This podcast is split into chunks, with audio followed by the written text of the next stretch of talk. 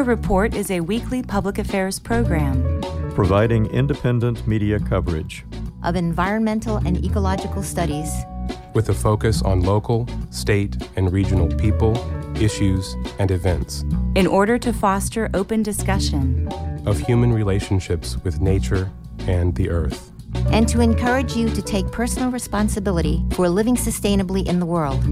Eco Report is produced by an independent team of volunteers working at the studios of Community Radio WFHB in Bloomington, Indiana. And financially supported by listeners like you.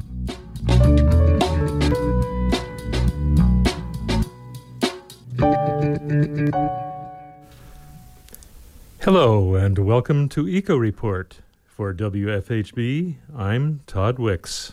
And I'm Don Guerra. Schooner Creek Farms sells their organic produce at a booth at the Bloomington Farmers Market. However, area residents are circulating petitions to remove the Southern Brown County vendor from both the Nashville and Bloomington farmers markets. The proprietors of Schooner Creek Farms have been linked to white supremacist organization Identity Evropa by online activists and FBI testimony. That testimony came from an Identity Evropa member who vandalized a synagogue with Nazi graffiti in Carmel last year. Identity Evropa is considered a white supremacist and hate group by both the Southern Poverty Law Center and the Anti Defamation League. In an interview with an FBI investigator, the Identity Evropa member who vandalized the Carmel synagogue last year stated that he was a dues paying member of the organization and had allegedly been in communication with Schooner Creek Farms proprietors through online forums. At least two petitions being circulated among activists demand the Bloomington and Nashville farmers markets revoke their vendor agreements with Schooner Creek Farms.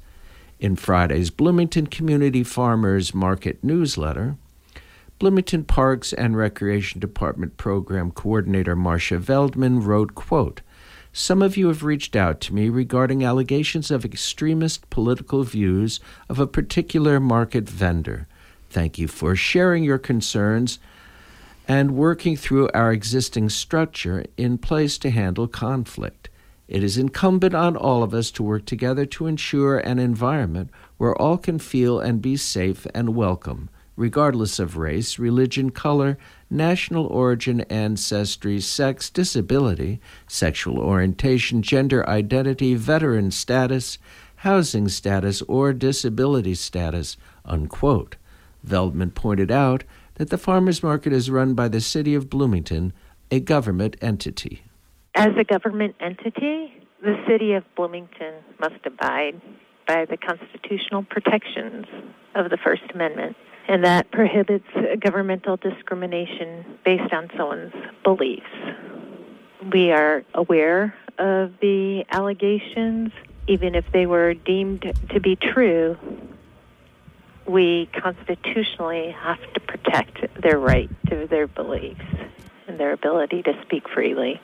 Veldman says community members who are concerned by the alleged ties between Schooner Creek Farms proprietors and Identity Evropa are invited to attend the Farmers Market Advisory Council meeting on Monday, June 17th at 5:30 p.m. at Bloomington City Hall. They advise market staff and the Board of Park Commissioners on um, matters related to the market as far as suspending a vendor that would not be within their purview. But I can say that their input over the many years that there has been an advisory council has been been highly valued by our department. Veldman says the Bloomington Farmers Market can't kick vendors out unless they've broken one of the farmers market rules, which largely relate to the mischaracterization of produce, like selling non organic produce as organic. Veldman says Schooner Creek Farms has not violated any of the farmers market rules.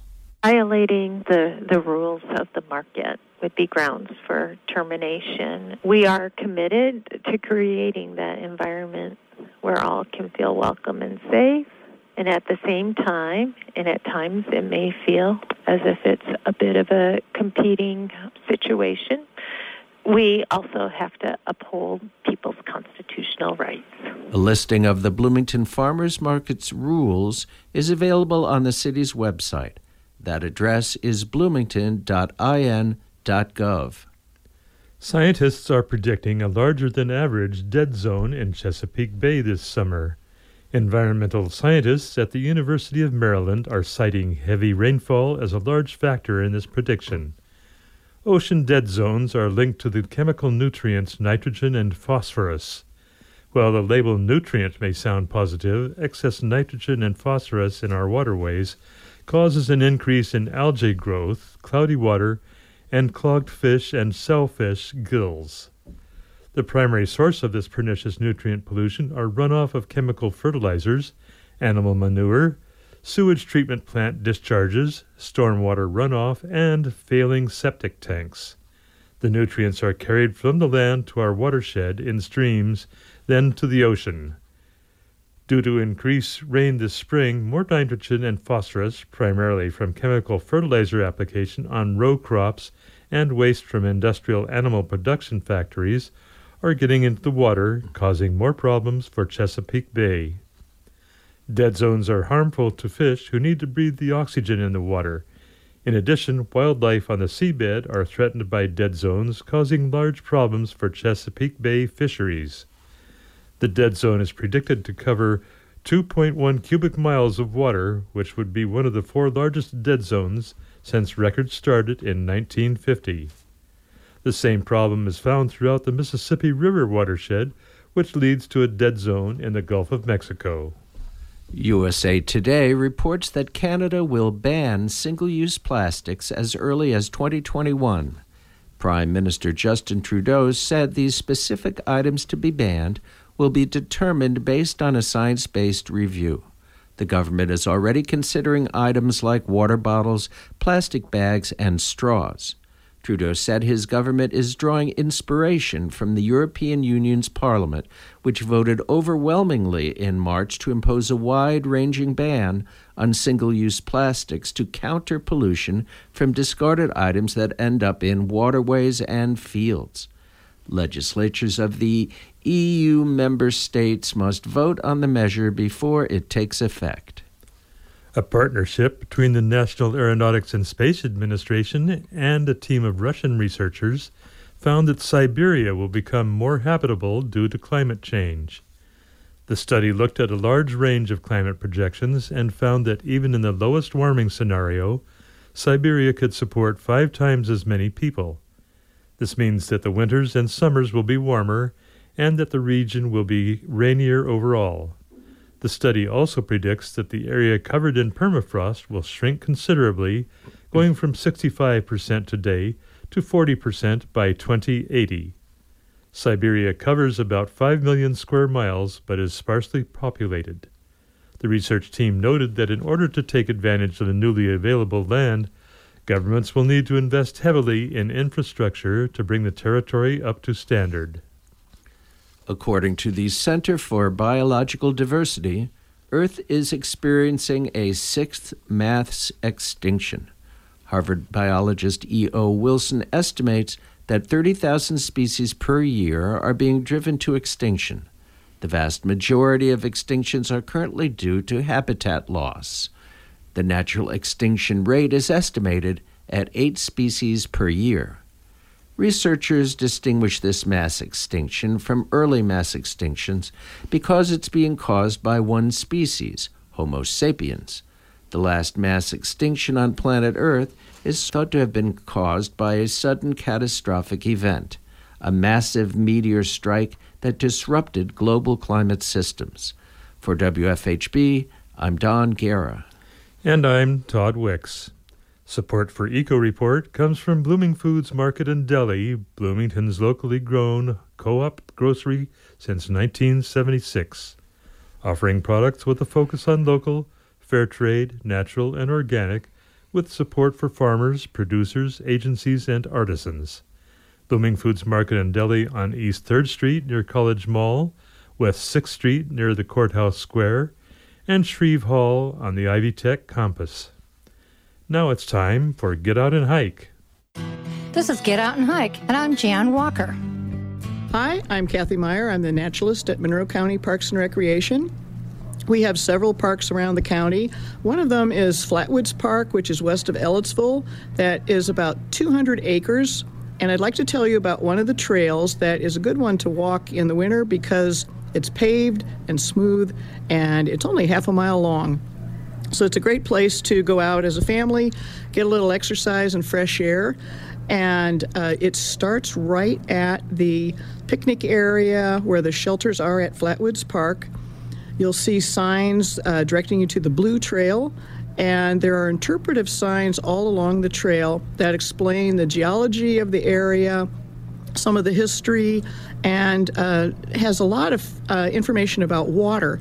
Water that flows under the trail at a couple of bridge crossings where McCormick's Creek gets its start and uh, the water cycle and transpiration and uh, the glacial geology of the area, groundwater.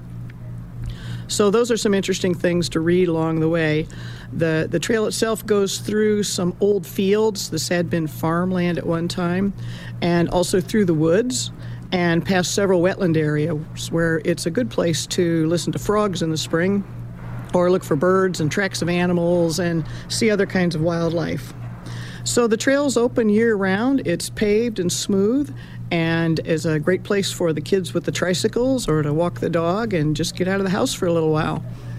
Sounds like it'd be a great place for uh, maybe some scout groups and maybe some even some daycares or first graders and stuff to learn about our area. Sure, it's it's very easy for young children to to get through, and uh, they like to read the signs. There's also a hollow tree that uh, the kids really like to go climb inside, and it's a great place to take pictures. There's some uh, geocaches in the area too that uh, people can look for if that's if that's one of their outdoor pursuits. Is there a website they can go to to get further information? There is there is some information about Flatwoods Park at the Monroe County website, Monroe County Parks and Recreation website. The address for that is mcparksandrec.org.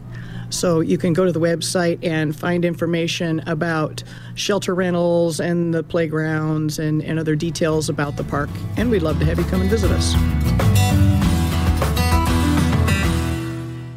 In today's feature report, WFHB correspondent Norm Holy speaks with Andrea Avena Koenigsberg, CEO of Green Camino, about their composting program. This is Norm Holy for WFHB, and today I am interviewing Andrea Avena Koenigsberger, and she is the CEO of Green Camino. What is Green Camino, and what, what are your activities? Yeah, so Green Camino provides a service. It's a service of uh, collecting organic waste, and uh, we do this at the residential and commercial level. So people can sign up for the service through our website, and and so by doing so, what we do is we give them like what we call a starter kit. We give them a five gallon bucket and a one and a half gallon blue pail that they can keep inside their kitchen. It's really small. And so people will collect um, their organic waste, which is mainly food scraps, but we take more than food scraps and then put it out in the bucket on the curbside. And we collect it once a week or every other week, depending on what service they have subscribed for. And so this is mainly the idea is we take it to our farm where we compost the food scraps and the main goal is to keep as much organic waste out of the landfill. Now, do people put the can out at the curb, or is there a central location they can deliver it to? We have both models. So, some people who have the, the residential service put the the bucket out at the curbside, and we collect. Um, we start collecting the same day that the the city of Bloomington does the sanitation collection. So so depending where you live, your your collection varies in day. But so, for example, people who live in the area of Bryant Park get uh, their sanitation, like their trash and recycling, collected on Mondays. So we also collect their bucket on Mondays. we ask them to just put it on the curbside and we, we drive by and uh, pick it up. We do have another model which is a little more economical where um, we have drop off points and so people can subscribe to that uh, for that service and they can go to wherever we have a drop off point and empty out their bucket there. And what area are you covering? Right now we do anything within the city limits and we have a few customers who live outside the city limits but we do we service some areas. Not all for example we've had people who have been interested in Ellettsville, and that's a little bit too far for us right now. But we are definitely hoping to grow and eventually be able to service the entire county because really, as you know, outside of city limits, there are no um, sanitation services offered by the county. Every household has to either contract a private hauler or or take their own things to the nearest recycle center. So so we do see a big need for this kind of service outside of the city limits also. Now, are you collecting uh, from hotels and restaurants? Not yet. We're still small and slowly growing, and we're trying to pace ourselves and how we grow. Uh, restaurants generate a lot of organic waste and we are not totally equipped to handle such big amounts right now. So we we're trying to go for the smaller, the individual, the residents mostly. We do have some commercial clients. We call them commercial clients.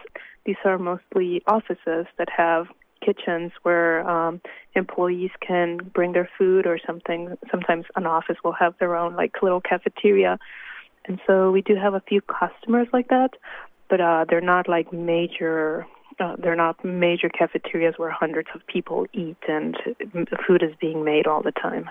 When you take it out to the farm, what do they do with it out there? We compost it. So my husband and I own a farm that is registered as a compost facility.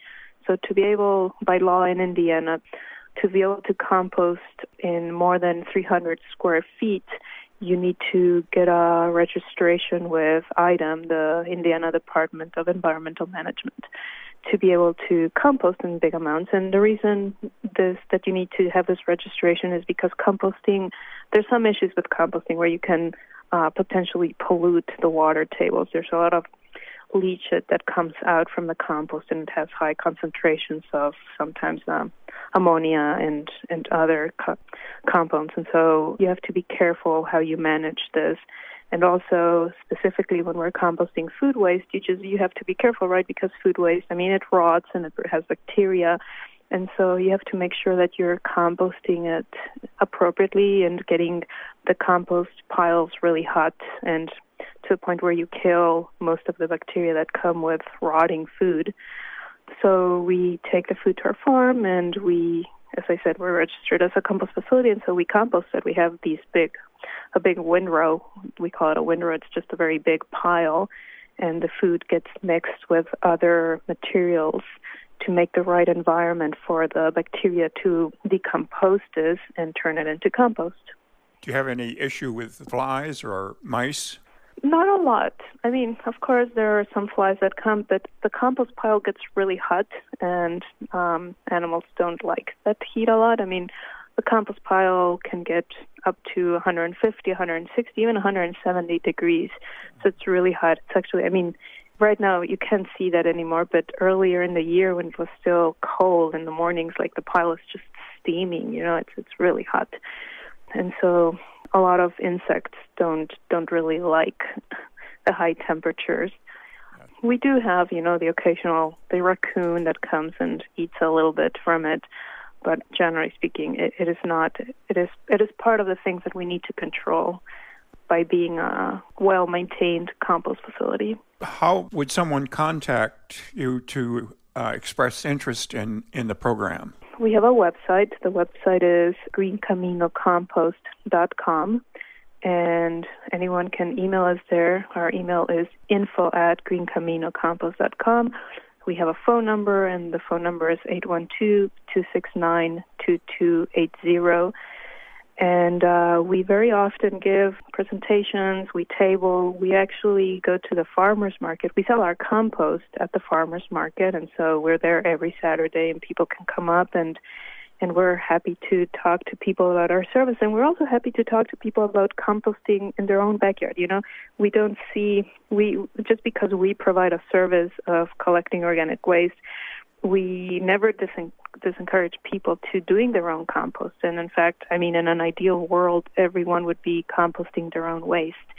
Unfortunately, we're not in that world where anyone, everyone has the ability to do this.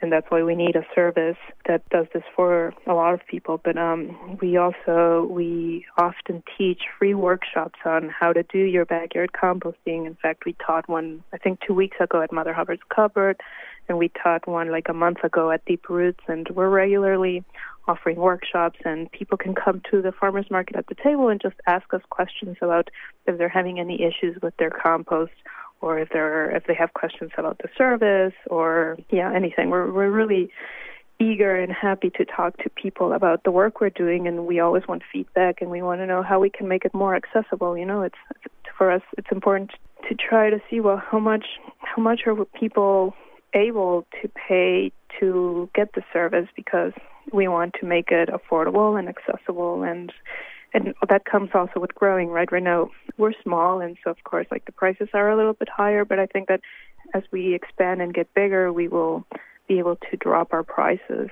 and have more ideally more drop off points.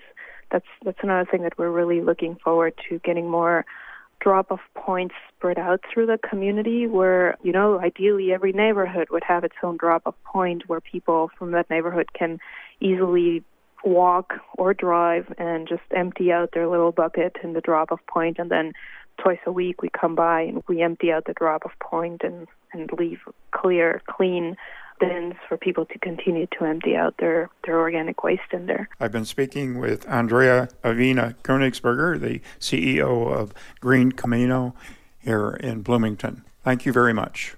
Of course, thank you.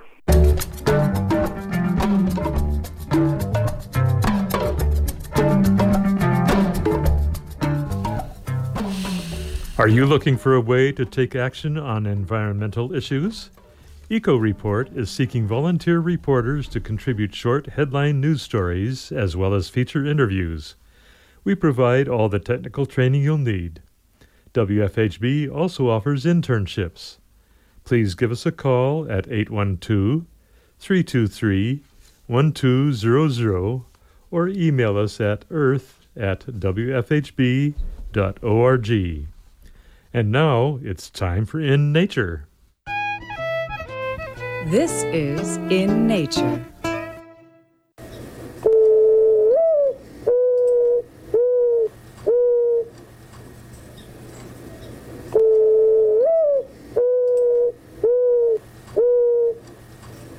Early in the morning, one might hear the mourning dove, which is also called the turtle dove or the American mourning dove or rain dove, and formerly was known as the Carolina pigeon or Carolina turtle dove. It is one of the most abundant and widespread of all North American birds. It is also the leading game bird with more than 20 million birds, up to 70 million in some years, shot annually in the U.S., both for sport and meat. Its ability to sustain its population under such pressure stems from its prolific breeding in warm areas. One pair may raise up to six broods per year. The wings can make an unusual whistling sound upon takeoff and landing. The bird is a strong flyer, capable of speeds up to 55 miles per hour. Mourning doves are light gray and brown and generally muted in color. Males and females are similar in appearance. The species is generally monogamous with two squabs, young, per brood. Both parents incubate and care for the young. The mourning dove occupies a wide variety of open and semi-open habitats, such as urban areas, farms, prairie, grassland, and lightly wooded areas. The mourning dove.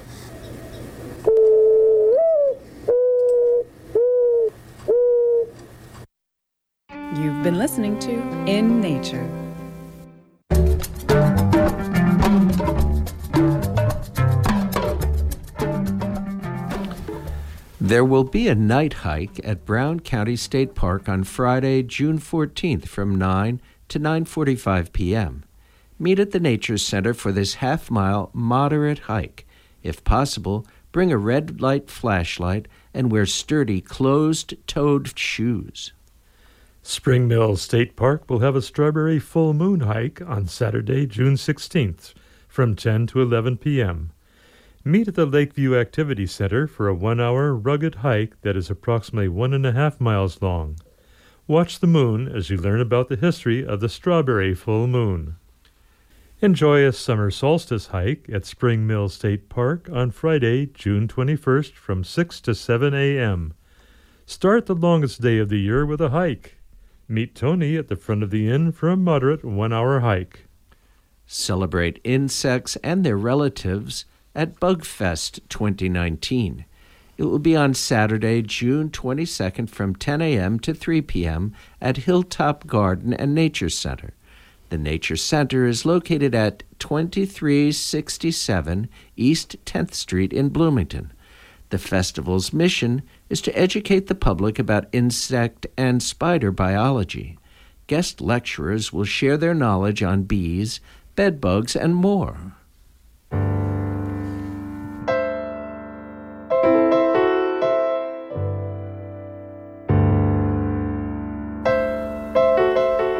And that wraps up our show for this week. Eco Report is brought to you in part by MPI Solar, a Bloomington business specializing in solar hot water, solar electricity, and solar hot air systems. MPI Solar designs and installs solar power generation systems that encourage independence and individual responsibility.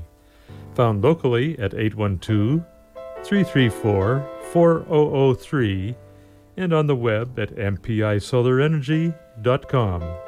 This week's headlines were written by Norm Holy, Linda Greene, and Wes Martin. Today's feature was produced by Norm Holy. Get Out and Hike was produced by Jan Walker. Norm Holy produced In Nature. Julianna Dailey compiled our events calendar. Executive producer Wes Martin engineered today's show. Andrew Brown and Kalynn Huffman Brower edited the script. Tune in on Thursdays at 11:30 a.m. and Fridays at 5 p.m. for our weekly radio rundown of ecological news. You can also access news, feature audio as well as in nature and secret life of fungi episodes at any time at wfhb.org. For WFHB, I'm Don Guerra. And I'm Todd Wicks. And this is Eco Report. You've been listening to the Eco Report, a volunteer powered production of Community Radio WFHB in Bloomington, Indiana. Available for download and podcast at news.wfhb.org. Eco Report is your independent, ecologically inspired news source for South Central Indiana, bringing you news that the Earth wants you to hear. Send your comments, suggestions, and story ideas directly to the Eco Report staff. The email address is earth at wfhb.org. That's earth at wfhb.org.